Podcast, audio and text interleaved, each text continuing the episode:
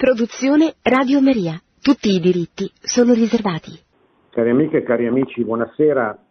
Vorrei dedicare questo martedì alle parole che il Papa ha pronunciato durante l'Angelus domenica scorsa, 21 giugno, dove in breve intervento ha toccato un tema di grande importanza, che attualità, il tema della presenza dei martiri nel nostro tempo chi sono i martiri, quali sono i martiri, dove sono i martiri.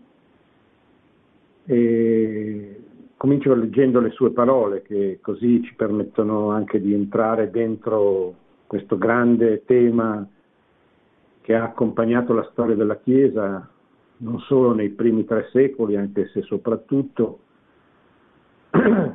quando un grande autore cristiano, Tertulliano, diceva che il sangue dei martiri è il seme dei nuovi cristiani. I tanti martiri dei primi tre secoli hanno seminato la nascita cristiana del mondo, in particolare dell'Europa, che è diventata cristiana a fior di martiri, che sono stati molti nei primi tre secoli. Poi a partire dall'editto di Milano nel 313, quando la Chiesa ottenne la, la, il diritto di predicare liberamente il Vangelo tutti, all'interno dei confini dell'impero, il martirio non fu più il primo, il primo e il principale modello di, di vita per il cristiano, e venne sostituito dal monaco. Il monaco fu colui che costruì appunto dentro i monasteri, pensate a San Colombano, a San Benedetto, costruì la civiltà cristiana europea, cioè quella, quell'insieme di, di, di, di, filosofia greca, di diritto romano, del diritto dei, dei, germani, i popoli barbari che si convertirono e naturalmente del cristianesimo. Questo amalgama produsse quella civiltà che gli storici chiamano romano-germanica, eh, che il cristianesimo fece crescere attraverso la conversione lenta ma progressiva di questi popoli che non conoscevano certamente e non praticavano i dieci comandamenti, tantomeno le beatitudini, cioè la carta d'identità del cristiano. E tanti istituti, così come tante verità profonde del cristianesimo, penetrarono nella cultura, nell'arte, ma soprattutto nella vita di questi popoli. I martiri non furono mai completamente assenti perché c'erano luoghi dove cristiani non c'erano e comunque arrivava il cristianesimo e spesso incontrava la resistenza dei popoli pagani. c'erano poi i martiri dell'Islam che cominciarono, anche se allora nei confronti dell'Islam c'era soprattutto la guerra, però, però molti prigionieri cristiani le, durante il, il, tempo delle crociate eh, furono martirizzati. Ma questa civiltà cristiana finì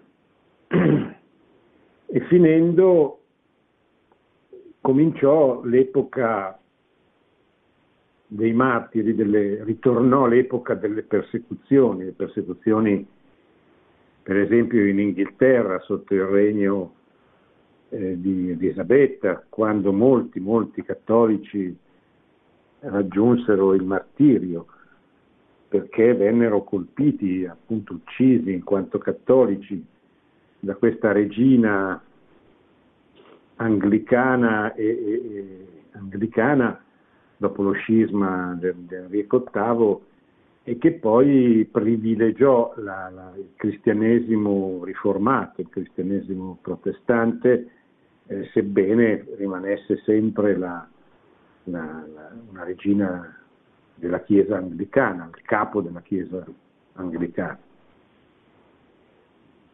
Poi venne l'epoca della modernità, dalla rivoluzione francese eh, all'Ottocento, i martiri martiri della rivoluzione francese furono tanti, la ghigliottina fu inesorabile contro chi resisteva, i tanti preti refrattari, coloro che si rifiutarono di giurare sulla Costituzione civile del clero, cioè questo tentativo di asservire il clero di Francia al potere politico, allo Stato.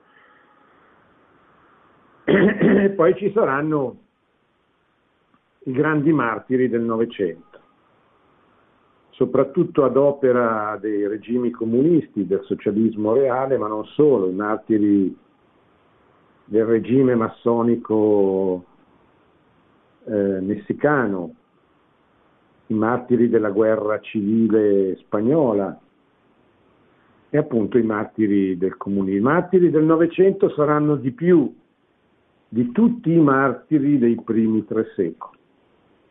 Il Papa, Papa Francesco lo ricorda sem- spesso, anche in questo Angelus che vi sto per leggere, come i martiri del XX secolo erano, sono stati più numerosi dei martiri dei primi tre secoli in tutta la storia della Chiesa messi insieme. I martiri ci sono anche oggi nel terzo millennio, tutti gli anni c'è un martirologio importante, significativo, di decine e decine di cristiani che perdono la vita a causa della fede, missionari ma anche residenti. Pensate ai martiri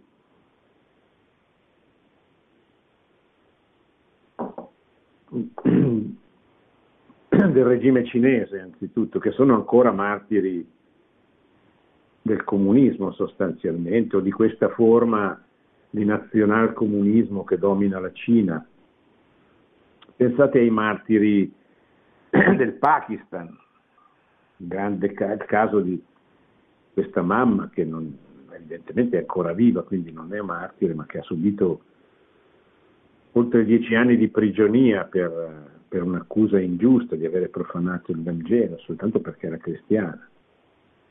Pensate a Shabbat Bhatti, il ministro pakistano, cristiano, cattolico, ucciso da una sua guardia del corpo, solo perché è cristiano.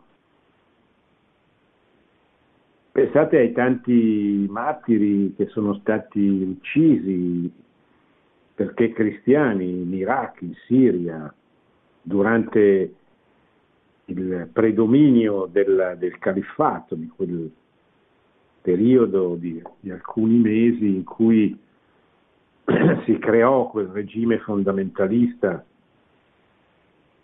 parte della Siria, in parte dell'Iraq, che fu chiamato appunto una, specie di nuovo califfato che comportò il martirio di molti cristiani, oltre che l'eliminazione di altri popoli colpevoli di non essere islamici, come gli yazidi per esempio. C'è un'altra forma di martirio che mi piace ricordare,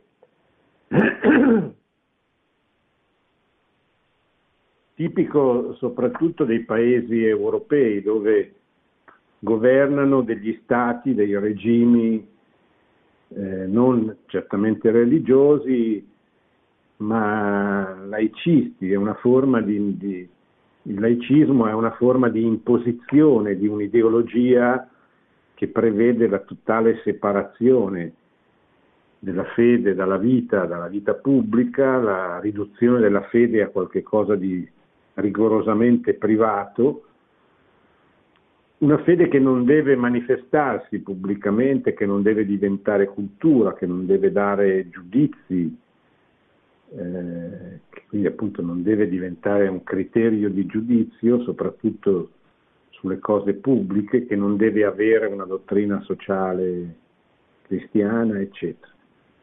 Eh, questo laicismo che, che, che, debutta in Europa con il 1789, con la Rivoluzione francese, rimane ancora oggi, finita l'epoca delle ideologie, in questa sorta di epoca dominata dal relativismo, una sorta di dittatura del relativismo, come la chiamò eh, il cardinale Ratzinger, che di fatto esercita una forma di persecuzione nei confronti di coloro che sono fuori dal pensiero unico, cioè coloro che non credono in quelle verità eh, che in realtà sono menzogne diffuse massicciamente, costantemente dalla propaganda di questi regimi, di queste culture. Quindi è un regime certamente non totalitario, almeno in apparenza, ma è un regime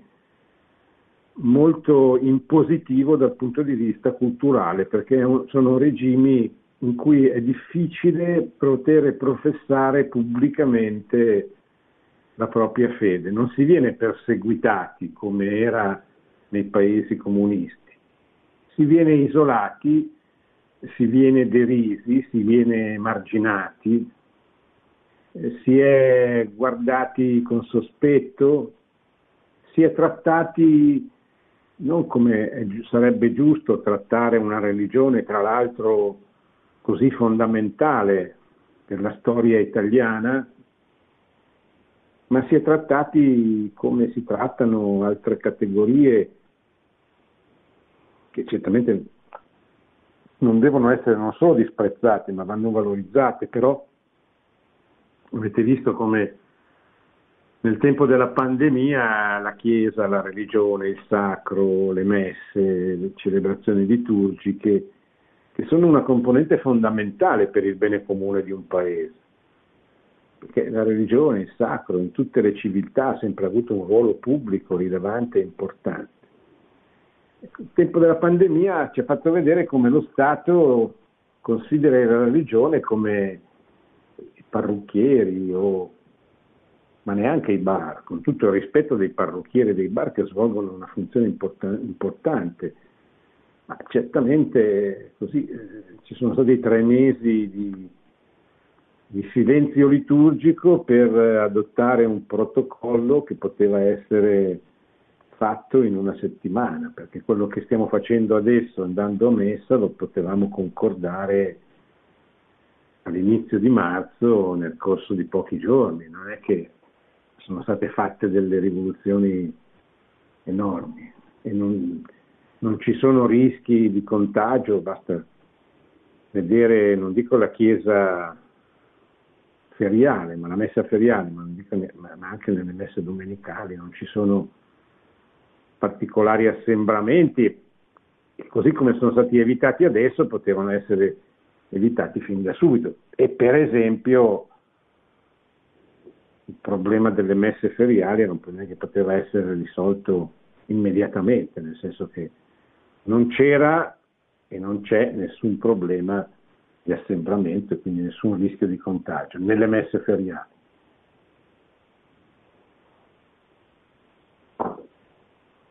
Questa è una forma di martirio, una persecuzione nei confronti della religione che viene trattata con sufficienza, viene marginata, viene messa un po' da parte e non viene riconosciuta, e questo ha delle, la sua importanza, e questo ha delle conseguenze perché quando nelle gambe che sostengono il tavolo del bene comune si toglie una gamba o due gambe, l'equilibrio comincia a saltare. E un bene comune senza sacro, senza religione è difficile. La religione serve soprattutto a tenere insieme una comunità. Certo che la religione non è soprattutto questo. La religione, la rivelazione cristiana è anzitutto il dire di sì a Cristo, a Dio che si è fatto uomo, instaurare con lui un rapporto personale, ma la religione ha un'importantissima funzione sociale.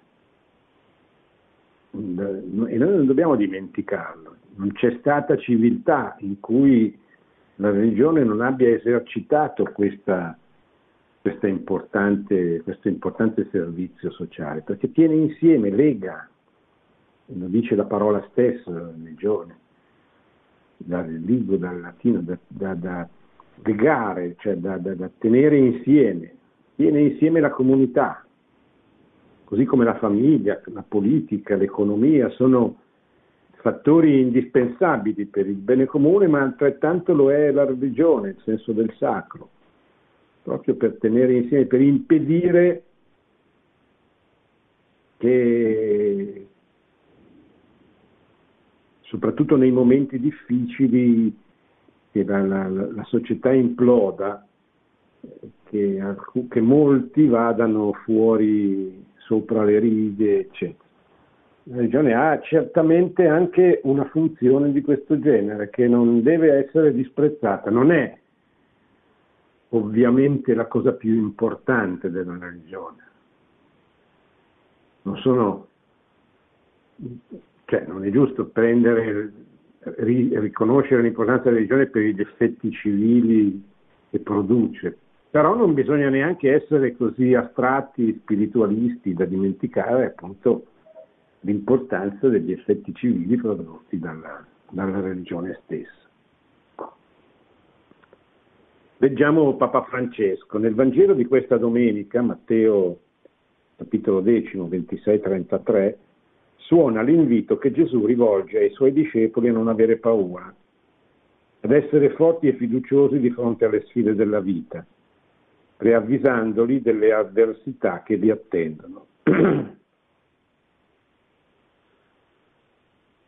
In questo Vangelo Gesù dice quello che hanno fatto a me lo faranno anche a voi. Non abbiate paura, non sono solo le parole che ha detto Giovanni Paolo II quando è diventato Papa, quelli più vecchi come me se lo ricordano bene. Quando uscì questo Papa polacco, il primo non italiano dopo 455 anni e disse non abbiate paura, non abbiate paura di Cristo. Ma vediamo cosa dice il capitolo di decimo di Matteo, citato dal Papa. Non li temete dunque, perché non vi è nulla di nascosto. Cioè, un discepolo non è più dal maestro, né un servo da più del suo padrone. È sufficiente per il discepolo essere come il suo maestro e per il servo come il suo padrone. Se, se, se hanno chiamato Belzebù il padrone di casa, quanto più i suoi familiari. Non li temete dunque, perché non vi è nulla di nascosto che non debba essere svelato e di segreto che non debba essere manifestato. Quello che vi dico nelle tenebre ditelo nella luce e quello che ascoltate all'orecchio predicatelo sui tetti. E non abbiate paura di quelli che uccidono il corpo ma non hanno potere di uccidere l'anima. Temete piuttosto colui che ha il potere di far perire e l'anima e il corpo nella geenna. Non abbiate paura dunque di quelli che uccidono il corpo, è una parola, cioè certamente è la parola di Dio, è la parola di Gesù e noi dobbiamo crederci che in quel momento noi avremo le grazie o avremmo le grazie sufficienti per resistere nella, nella fedeltà al Signore. E Però non possiamo e non dobbiamo trascurare il pericolo umano, tanto basti ricordare quanti lapsi ci furono, cioè quanti cedettero nei primi tre secoli di fronte alla violenza dello Stato, che li induceva ad abbandonare la fede. Molti lo fecero non perché erano convinti, ovviamente, ma per paura, per paura di morire, per paura di soffrire. Ci fu una grande polemica interna alla Chiesa, da cui nacque anche un'eresia, perché alcuni non volevano che questi potessero successivamente rientrare nella comunione con la Chiesa, perché avevano tradito. Ma la Chiesa felicemente eh, decise il contrario. I rigidi di allora, quelli che Papa chiama i rigidi, quelli che non sono capaci di vedere oltre i loro schemi, vennero sconfitti e la Chiesa riconobbe il suo potere che gli era stato affidato da Cristo di poter assolvere da tutti i peccati, anche dal peccato di tradimento. Anche Giuda avrebbe potuto essere assolto se avesse chiesto perdono a Gesù. Il, il peccato più grande di Giuda, ci dice la tradizione, non è, non è il tradimento, il peccato più grande di Giuda è la disperazione, cioè avere, non avere avi, avuto fiducia nel perdono di Gesù, avere giudicato Dio con il tuo criterio. Allora, siccome tu pensi di non essere in grado di perdonare, eh, credi che Dio non ti possa perdonare. No? E questo Dio non, non può, cioè non, questo è, è, il grande peccato di, cui, di chi eh, non, non riconosce l'amore straordinario la carità straordinaria che, che è Dio. Dio è Deus est caritas, no? Dio è amore. E se tu non, non riconosci il fatto che Dio è amore, quindi non riconosci che Lui ti possa perdonare qualsiasi peccato, non riconosci la sua misericordia e commetti il peccato più, più grande che possa essere commesso. Quindi ci furono coloro che, che, che tradirono, che rinnegarono. E ce ne furono tanti che ebbero la forza come la ebbero tutti, poi qualcuno cedette, qualcuno andò avanti e divenne martire. La grandezza del martirio sta nel fatto che il martire va direttamente in paradiso, bypassa il purgatorio perché avendo versato il sangue per Cristo viene automaticamente purificato da ogni peccato. Quindi così non, non bisogna cercarlo il martirio, è un, è un peccato cercare il martirio, ma se ragioniamo con i criteri di Dio e dell'eternità dobbiamo riconoscere che il martirio, portandoti direttamente nelle braccia del Signore, nella comunione con Lui, è la strada più diretta al paradiso che ci sia. Quindi non abbiate paura, abbiate fiducia. Quando? Eh, quando, quando la, non avere paura non è più una parola, ma è qualcosa che bisogna esercitare, cioè non avere paura davanti al pericolo e in questo caso davanti alla persecuzione. Il brano odierno fa parte del discorso, dice il Papa, del discorso missionario con cui il Maestro prepara gli Apostoli alla prima esperienza di annuncio del Regno di Dio nella, nella sua, nei suoi anni di vita pubblica Gesù a un certo punto manda gli apostoli e poi anche i discepoli a predicare il Vangelo. Li manda da soli e li manda in paesi, in città della Palestina e, e dà loro tutte delle indicazioni, tra cui appunto queste, non, non abbiate paura. Gesù li esorta con insistenza a non avere paura la paura è uno dei nemici più brutti della nostra vita cristiana. Gesù esorta non abbiate paura, non abbiate paura.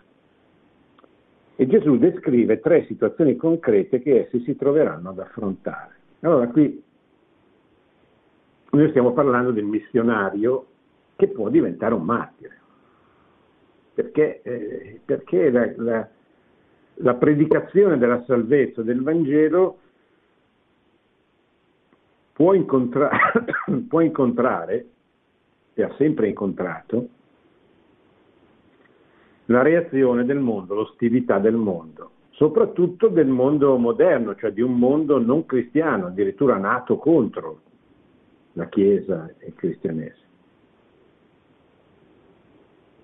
Ecco uno dei motivi per cui è importante costruire una società, come diceva Giovanni Paolo, a misura d'uomo e a secondo il piano di Dio, una, una cristianità.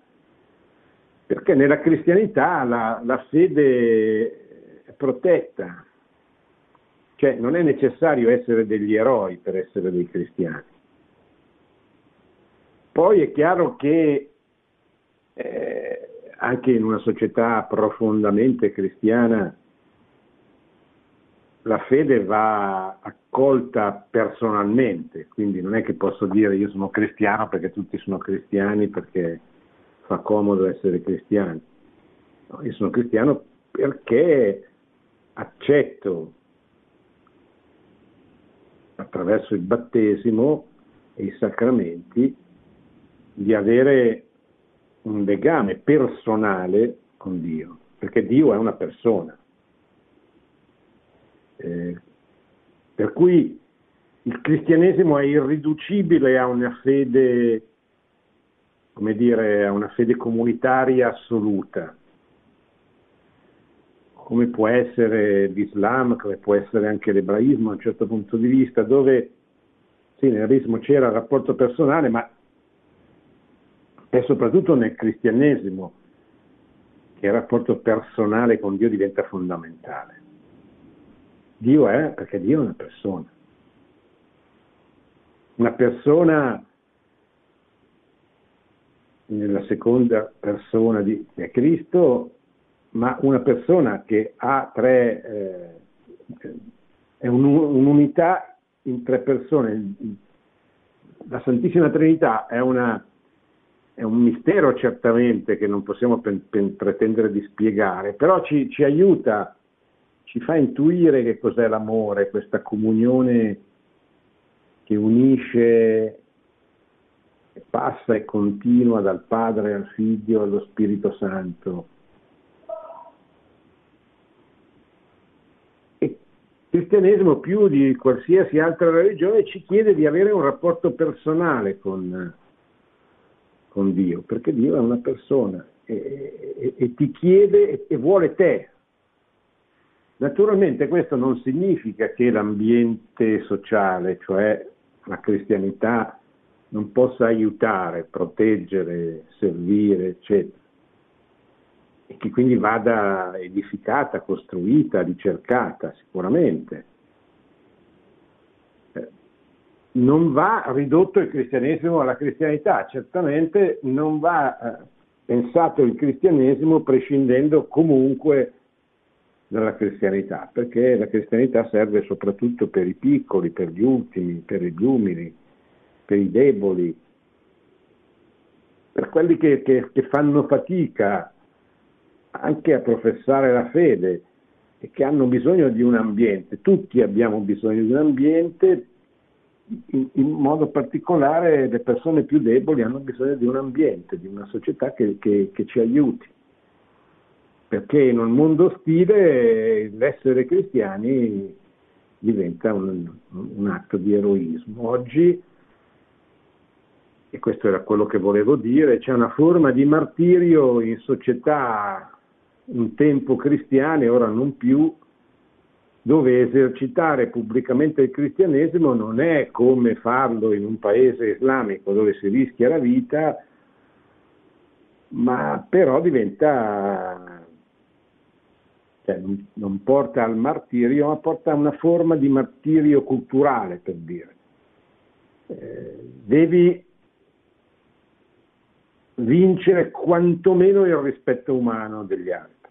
E poi c'è una forma di, di persecuzione amministrativa quando lo Stato usa mezzi amministrativi per, eh, per combattere, per limitare le istituzioni cristiane. Pensate per esempio alla nostra Italia del risorgimento, dopo l'unità d'Italia, quando lo Stato si è impadronito delle opere pie, delle attività assistenziali, cioè di tutto quel mondo, di tutte quelle opere che la Chiesa svolgeva a servizio della società e che evidentemente erano ambite dallo Stato perché esercitavano una, un'influenza, esercitano un'influenza importante. Pensate agli ospedali che sono stati inventati dalla Chiesa, poi, e, e, poi la Chiesa è stata così, o, o ridotta all'assistenza spirituale o materiale delle suore di qualche cappellano o, o a volte neanche quello. Ma l'ospedale nasce dalla civiltà cristiana, dallo sviluppo del, del cristianesimo. Quindi ci sono diverse forme di martirio e il martirio ritorna purtroppo in auge nel Novecento, secolo nel quale ci sono più martiri che in ogni altra, che in tutta la storia della Chiesa. Anzitutto non abbiate paura, anzitutto la prima cioè la prima modalità attraverso la quale si può esercitare la, la, la paura. Non abbiate paura di fronte all'ostilità di quanti vorrebbero zittire la parola di Dio edulcorandola, annacquandola o mettendo a tacere chi la annuncia. In questo caso Gesù incoraggia gli apostoli a diffondere il messaggio di salvezza che lui ha loro affidato per il momento lui lo ha trasmesso con cautela, quasi di nascosto, nel piccolo gruppo dei discepoli. Ma loro, i discepoli, dovranno dire nella luce, cioè apertamente, e annunciare dalle terrazze, così dice Gesù, cioè pubblicamente il suo Vangelo. Le terrazze erano i luoghi dove nella Palestina si tenevano gli incontri pubblici, diciamo così, se c'era qualche comunicazione da fare era un po' come una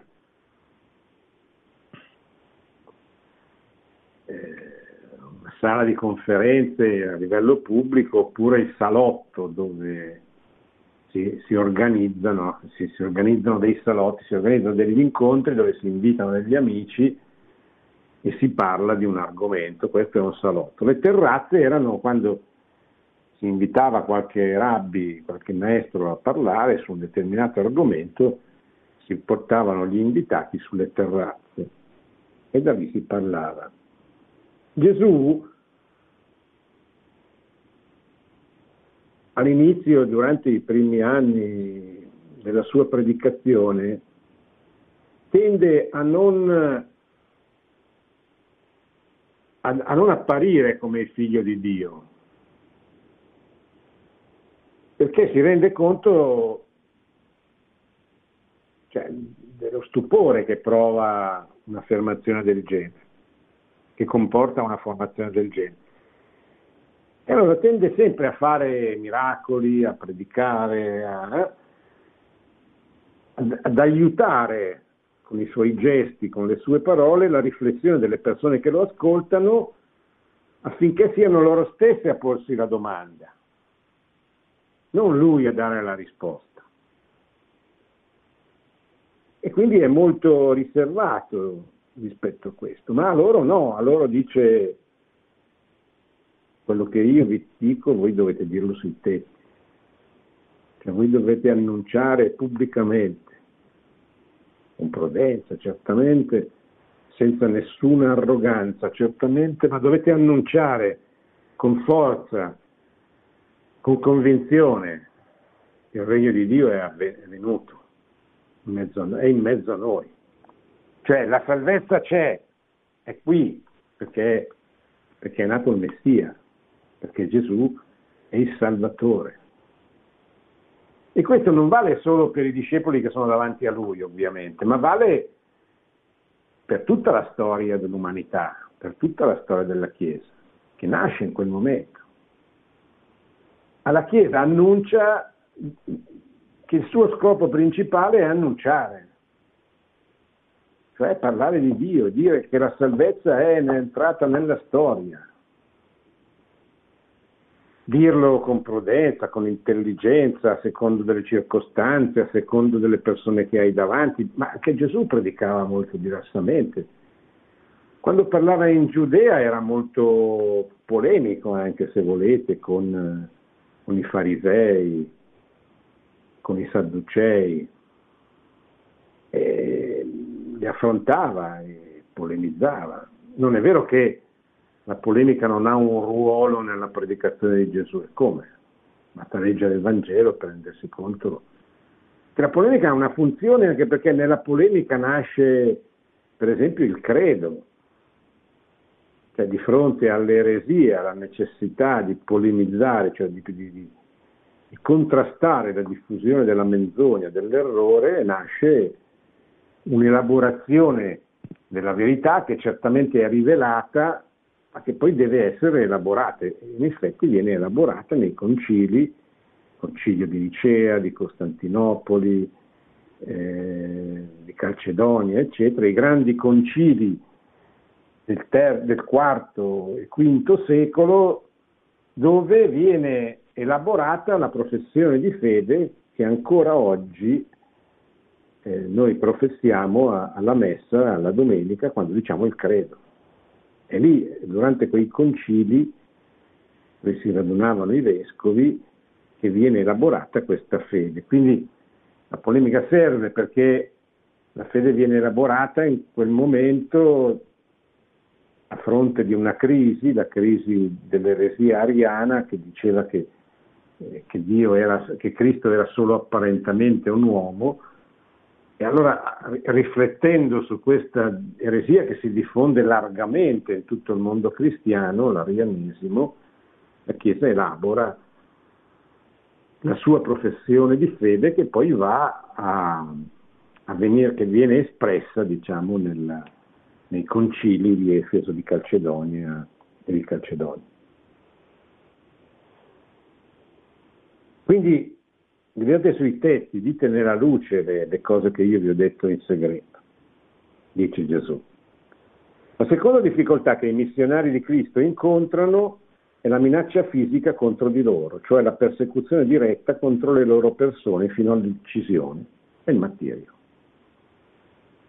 Tu predichi annunci la salvezza e questa è la cosa fondamentale, bisogna farlo, bisogna ritornare ad assumere questo atteggiamento missionario che non c'è, non c'è in gran parte delle nostre comunità. Non c'è il desiderio, la preoccupazione di uscire, come dice il Papa, di andare nelle periferie che non sono i posti dove la gente muore di fame soltanto. E non ci sono ancora, speriamo per sempre, nei nostri paesi, nelle nostre città. Però ci sono molti che non sono nelle periferie, ma sono anche in centro, sono dappertutto, che non, che non credono, che non vengono in chiesa, che rifiutano. Ecco, quelli, noi ci dobbiamo preoccupare di quelli. Come faccio, Signore, ad avvicinarli, a parlare loro, a sollevare loro delle, dei dubbi, delle, delle domande, delle inquietudini. Come posso fare? Beh, intanto posso pregare, ma non solo pregare personalmente, pregare pubblicamente. Se in ogni chiesa venisse celebrata una messa tutte le settimane per i lontani, per quelli che hanno perso la fede, perché troviamo la strada per aiutarli a ritornare a casa. Questo è già moltissimo, perché questo è l'inizio Poi Dio ci suggerirà le strade concrete, ma se noi non lo preghiamo, se noi non gli chiediamo di mostrarci la strada, se noi stiamo pensando a tutt'altro, è chiaro che questa priorità così rimane sulla carta.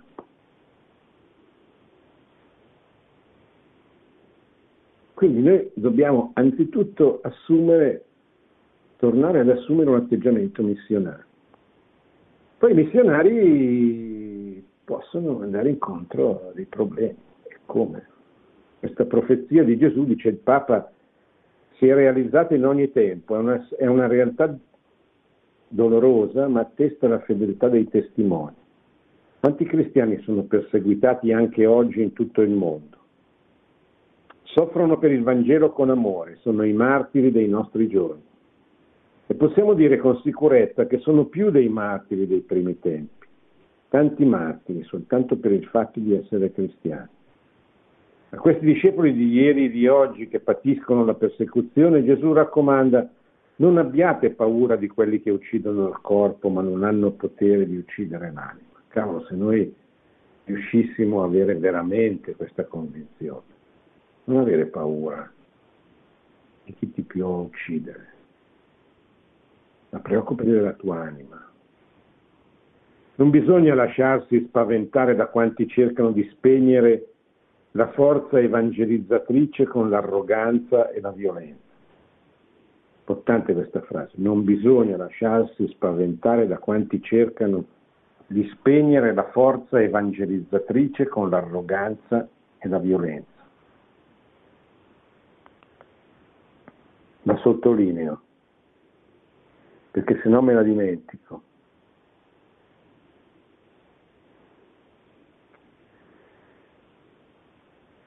Non bisogna lasciarsi spaventare da, da, quanti cercano di spegnere la forza evangelizzatrice con l'arroganza e la violenza.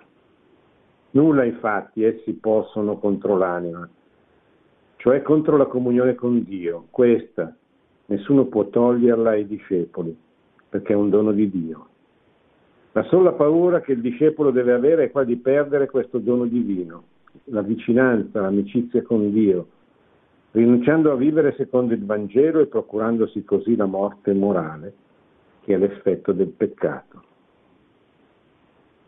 Il terzo tipo di prova che i discepoli si troveranno ad affrontare, Gesù la indica nella sensazione che alcuni potranno sperimentare che Dio stesso li abbia abbandonati, restando distante e silenzioso.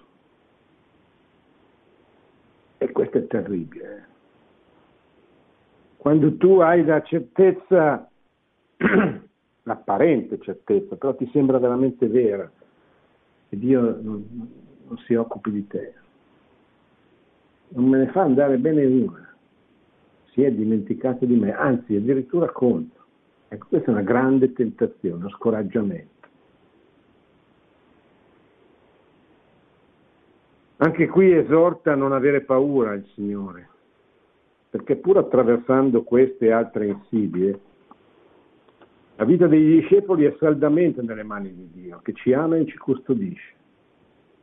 Quando c'è qualcosa che non va, anche nell'apostolato, anche nella, cioè non sto parlando del lavoro, dei soldi, della famiglia, tutte cose importantissime. E anche qui, quando le cose vanno male, chiediamo al Signore. Però eh, è più nelle cose. Ci sono dei periodi in cui le cose vanno male ma è quando vanno male proprio nell'apostolato, cioè io desidero la conversione dei miei figli, dei miei amici, delle persone che vivono nella mia città, nel mio comune, nella mia parrocchia e non ci riesco, cioè non succede niente. Questi continuano a vivere come se Dio non ci fosse, tanquam non essere. E Signore, ma, ma io lo faccio per te, ma perché non, non mi dai un segno? Non... Attenzione a queste forme di scoraggiamento, perché sono terribili, sono quelle che portano ad abbandonare tutto. Sono come le tre tentazioni, edulcorare il Vangelo, annacquarlo, edulcorare il Vangelo o annacquarlo, seconda la persecuzione, terza la sensazione che Dio ci ha lasciati da soli. Allora, ricordatevi queste tre tentazioni. Primo, non ci ascoltano, beh allora cambiamo il Vangelo, lo rendiamo più dolce, più, più friendly. No, signore, non funziona. Non si va da nessuna parte perché non è più il Vangelo. Ricordatevi, se non, siamo, se non sarete come il sale della terra, diventerete insipidi, non servirete più a niente. Se non mettete la luce sul moggio perché faccia luce, non serve a niente la lampada. Quindi, prima cosa, il Vangelo nella sua interezza, con prudenza, con modalità, nella comunicazione, eccetera, ma tutto il Vangelo, cioè tutto il cristianesimo, tutte le beatitudini, tutti i comandamenti. Secondo, la persecuzione. Tranquilli, se comunicate il Vangelo verrete perseguitati nei modi più diversi a seconda dei tempi, ma verrete perseguitati. Terzo, la sensazione che Dio ci ha lasciati da soli, lo scoraggiamento. Anche Gesù ha sofferto questa prova nell'orto degli ulivi e sulla croce. Padre, perché mi hai abbandonato? Pensate che Gesù, seconda persona della Santissima Trinità, dice a suo padre che è la prima persona della Santissima Trinità, ma perché mi hai abbandonato? Pensate a che cosa dovesse sentire nel cuore l'umanità, l'uomo Gesù. E Gesù è un uomo, eh? come noi, tranne che nel peccato, ma come noi. Non ha peccato le sue conseguenze, ma non è che non soffra. Quanto ha sofferto? nel primo mistero doloroso, quando da solo suda sangue. Cioè, chi di voi ha mai sudato sangue? Dalla paura. Si suda, eh? Si dice ho sudato freddo, perché ho avuto paura. Ma non ho mai visto uno che abbia sudato sangue per la paura. Pensate cosa era la sua paura la tentazione, la paura di fronte alla croce che sapeva che stava arrivando e che poi aveva eh, così, il difetto, posso, si posso dire, di conoscere come sarebbe morto. Quindi tutti, conosceva tutte le sofferenze che avrebbe dovuto patire. E questa paura gli fa soffrire, lo fa soffrire al punto da sudare sangue. Alle volte si sente questa aridità spirituale, Signore, non ce l'ho più, non ho più coraggio, non ce la faccio più. Le ho provate tutte. Non dobbiamo avere paura. Il Padre, dice il Papa, si prende cura di noi perché grande è il nostro valore ai suoi occhi. Ciò che importa è la franchezza, è il coraggio della testimonianza, della testimonianza di fede riconoscere Gesù davanti agli uomini e andare avanti facendo del bene. Maria Santissima, modello di fiducia e di abbandono in Dio nell'ora delle avversità e del pericolo, ci aiuti a non cedere mai allo sconforto, ma ad affidarci sempre a Lui e alla sua grazia, perché la grazia di Dio è sempre più potente del male. Bene, ci lasciamo qualche minuto e poi risponderò alle domande.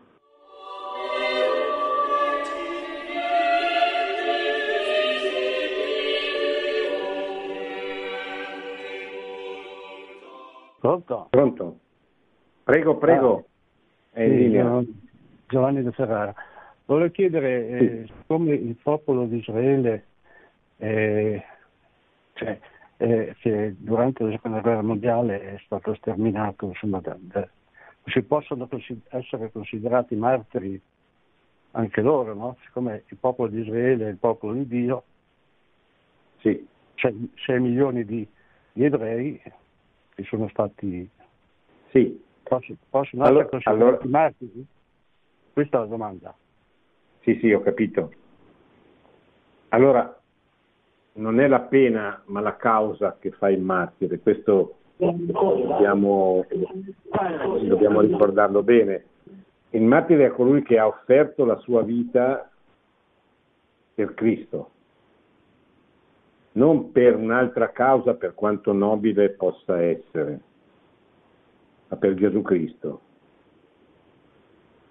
Questo è importante tenerlo presente perché ci sono tanti casi di eroismo nella storia dell'umanità, di persone che per cause nobilissime hanno offerto la vita per degli altri uomini, per esempio. Pensate ai, alle, alle forze dell'ordine, quante persone muoiono offrendo la propria vita per difendere eh, la giustizia, o la libertà di qualcuno o l'incolumità di qualcuno. Pensate ai soldati che combattono per difendere e muoiono la loro patria, magari ingiustamente aggredita, eccetera. Propriamente parlando non sono martiri, sono degli eroi. Eh, pensate agli eroi dei nostri giorni, quanti medici che hanno dato la vita per stare accanto agli ammalati in questa pandemia, quanti infermieri, quanti operatori sanitari, quanti sacerdoti. Però il, il martire è colui proprio cui, al quale viene portata via la vita perché non vuole rifiutare Cristo. Ecco. Poi c'è, mh, c'è, il martirio del sangue, lì però eh, si aprono delle discussioni teologiche eh, complesse, cioè che, che, si dice per esempio dei martiri innocenti versano il sangue magari non possono evidentemente conoscere Cristo, però indirettamente il loro sacrificio può essere accolto. Ecco, sono tutte riflessioni che si possono fare, che si sono state fatte, che riguardano di per sé gli ebrei sono un'altra, cioè sono, come diceva Giovanni Paolo, sono i nostri fratelli maggiori, sono quelli che hanno percorso con noi un pezzo della storia della salvezza. E, eh, e poi dalla, dalla morte di Cristo e dalla sua resurrezione all'interno del popolo di Israele si aprono due strade, cioè quella di chi segue Cristo e fonda la Chiesa, che sono ebrei, eh, sono tutti ebrei, da Paolo a Pietro agli Apostoli, eccetera, alla Madonna, a Gesù stesso, agli altri che invece rimangono in Israele, non, non, non, colgono, non capiscono, addirittura perseguitano, perché i primi martiri, il primo martire è, un, è, è stato ucciso da ebrei, tra cui Paolo, tra, tra cui colui che diventerà Paolo, no? eh, San Paolo e, e Santo Stefano, il primo martire che celebriamo. Quindi eh, gli ebrei che vengono uccisi come popolo, certamente c'è un, un, un diciamo così, una, una, violenza inaudita nei confronti di questo popolo eh, durante la seconda guerra mondiale da parte del nazionalsocialismo, ma anche di altre ideologie, perché non è che i comunisti scherzassero con gli ebrei. Eh, però ecco, non, non, non, mi sembra, non si può parlare di martirio in senso cristiano, anche perché non erano cristiani, mentre si può parlare di martirio per uh, Santa Edith Stein, ebrea che però muore eh, perché ebrea e, e perché viene eh, portata a morire come suora carmelitana, quindi viene riconosciuto il suo essere cristiano. si può parlare di martirio per San Massimiliano Kolbe che nella stessa situazione dei campi di concentramento nazionalsocialisti eh, offre a Cristo, offre la sua vita per salvare un uomo sposato che aveva dei bimbi e, e lo fa in nome di Cristo perché lui è, era un cristiano oltre che un religioso eccetera. Però non si può parlare per esempio genocidio degli armeni, il genocidio degli armeni, gli armeni erano cristiani, alcuni cattolici, altri, altri ortodossi, però erano cristiani. Certamente si può parlare di un martirio che accomuni tutti i cristiani, come fece Giovanni Paolo II nel 2000 al Colosseo, nella famosa giornata dei martiri, eccetera. Però attenzione a non eh, mischiare troppo, perché cioè, il martire è colui che offre la sua vita per Cristo. Poi ci possono essere riconosciute delle forme di martirio, ma magari che poi indirettamente possono ritornare a Cristo, eccetera. Però è un altro discorso che, che, che non dobbiamo ampliare troppo. Insomma. Pronto? Buonasera, pronto? Pronto? Sì, prego, prego, prego, in linea. Sì, volevo fare questa domanda. Come mai, sono Gianluca da Massa, come mai per quanto riguarda alcuni santi si parlano, si dice che hanno gustato la morte e invece per quanto riguarda Gesù che era il santo dei santi è stata una cosa così tragica, così sofferente, immane? Ecco, mi sono sempre chiesto questo. Grazie, ascolto per radio. Sì. Ma sa, gustato la morte, boh, eh dipende anche dalle biografie che ha letto, eh, perché spesso ci sono delle, delle biografie un po' poco realiste di gente che va a morire cantando, tutto, insomma, bisogna vedere che cosa vuol dire veramente e fare dei, dei, casi concreti. Certamente poi ci possono essere, gli uomini sono diversi,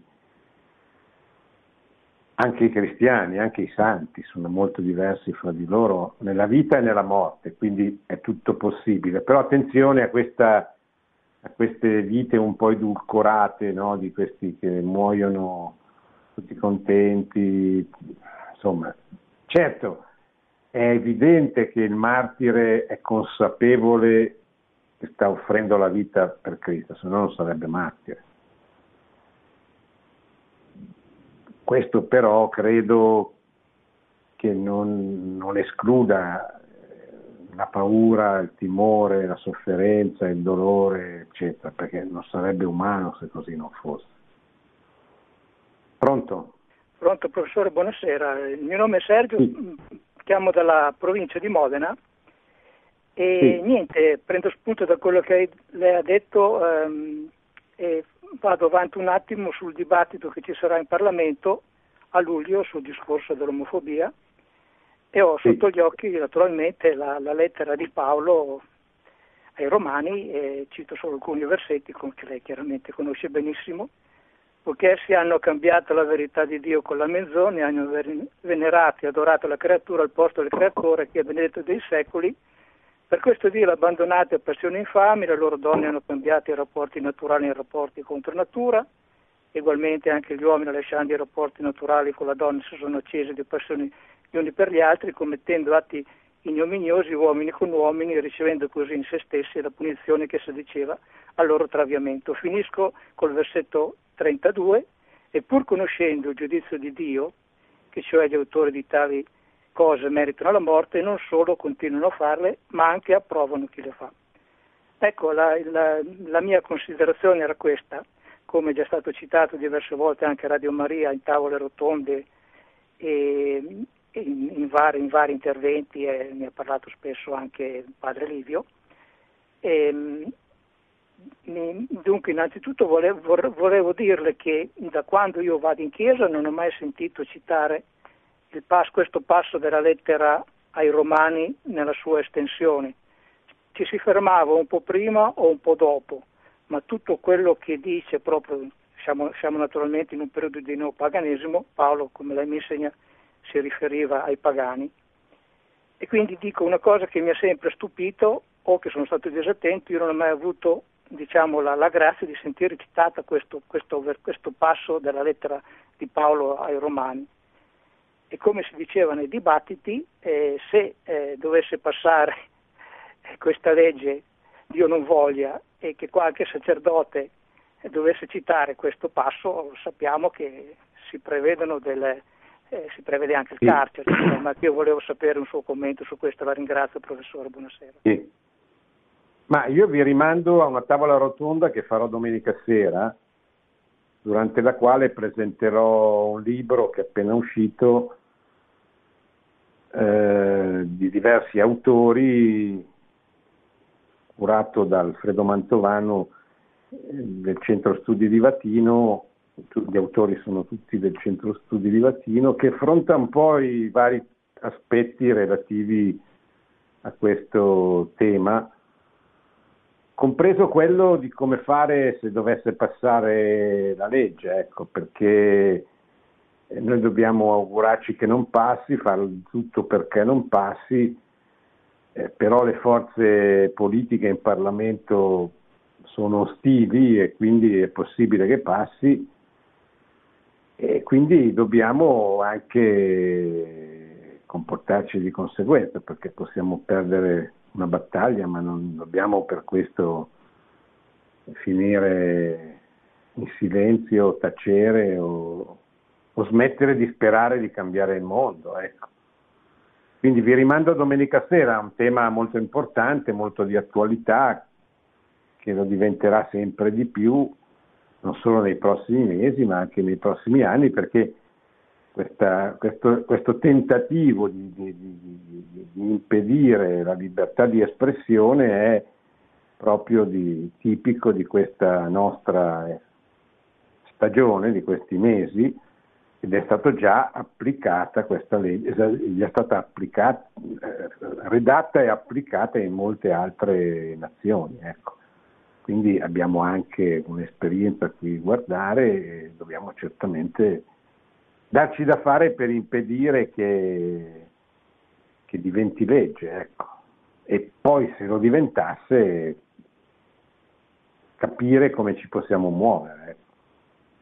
Bene, siamo arrivati alla fine, vi ringrazio, vi ricordo appunto questa tavola rotonda che ci sarà domenica sera che riguarderà eh, questo, questi disegni di legge che sono in Commissione Giustizia della Camera eh, che appunto hanno come, come base la, la il rischio di togliere, cioè il rischio, la certezza, se diventa legge, di eliminare il diritto di espressione, la libertà di espressione. Cioè noi certe verità non potremo più dirle se non correndo dei rischi. Ecco. Poi io credo che questo tipo di legge fatta sopra, viene fatta soprattutto per intimorire, cioè per convincere i credenti e anche le persone di buona volontà a, a, tacere, a non dire certe cose, soprattutto a non dirle in pubblico, eccetera.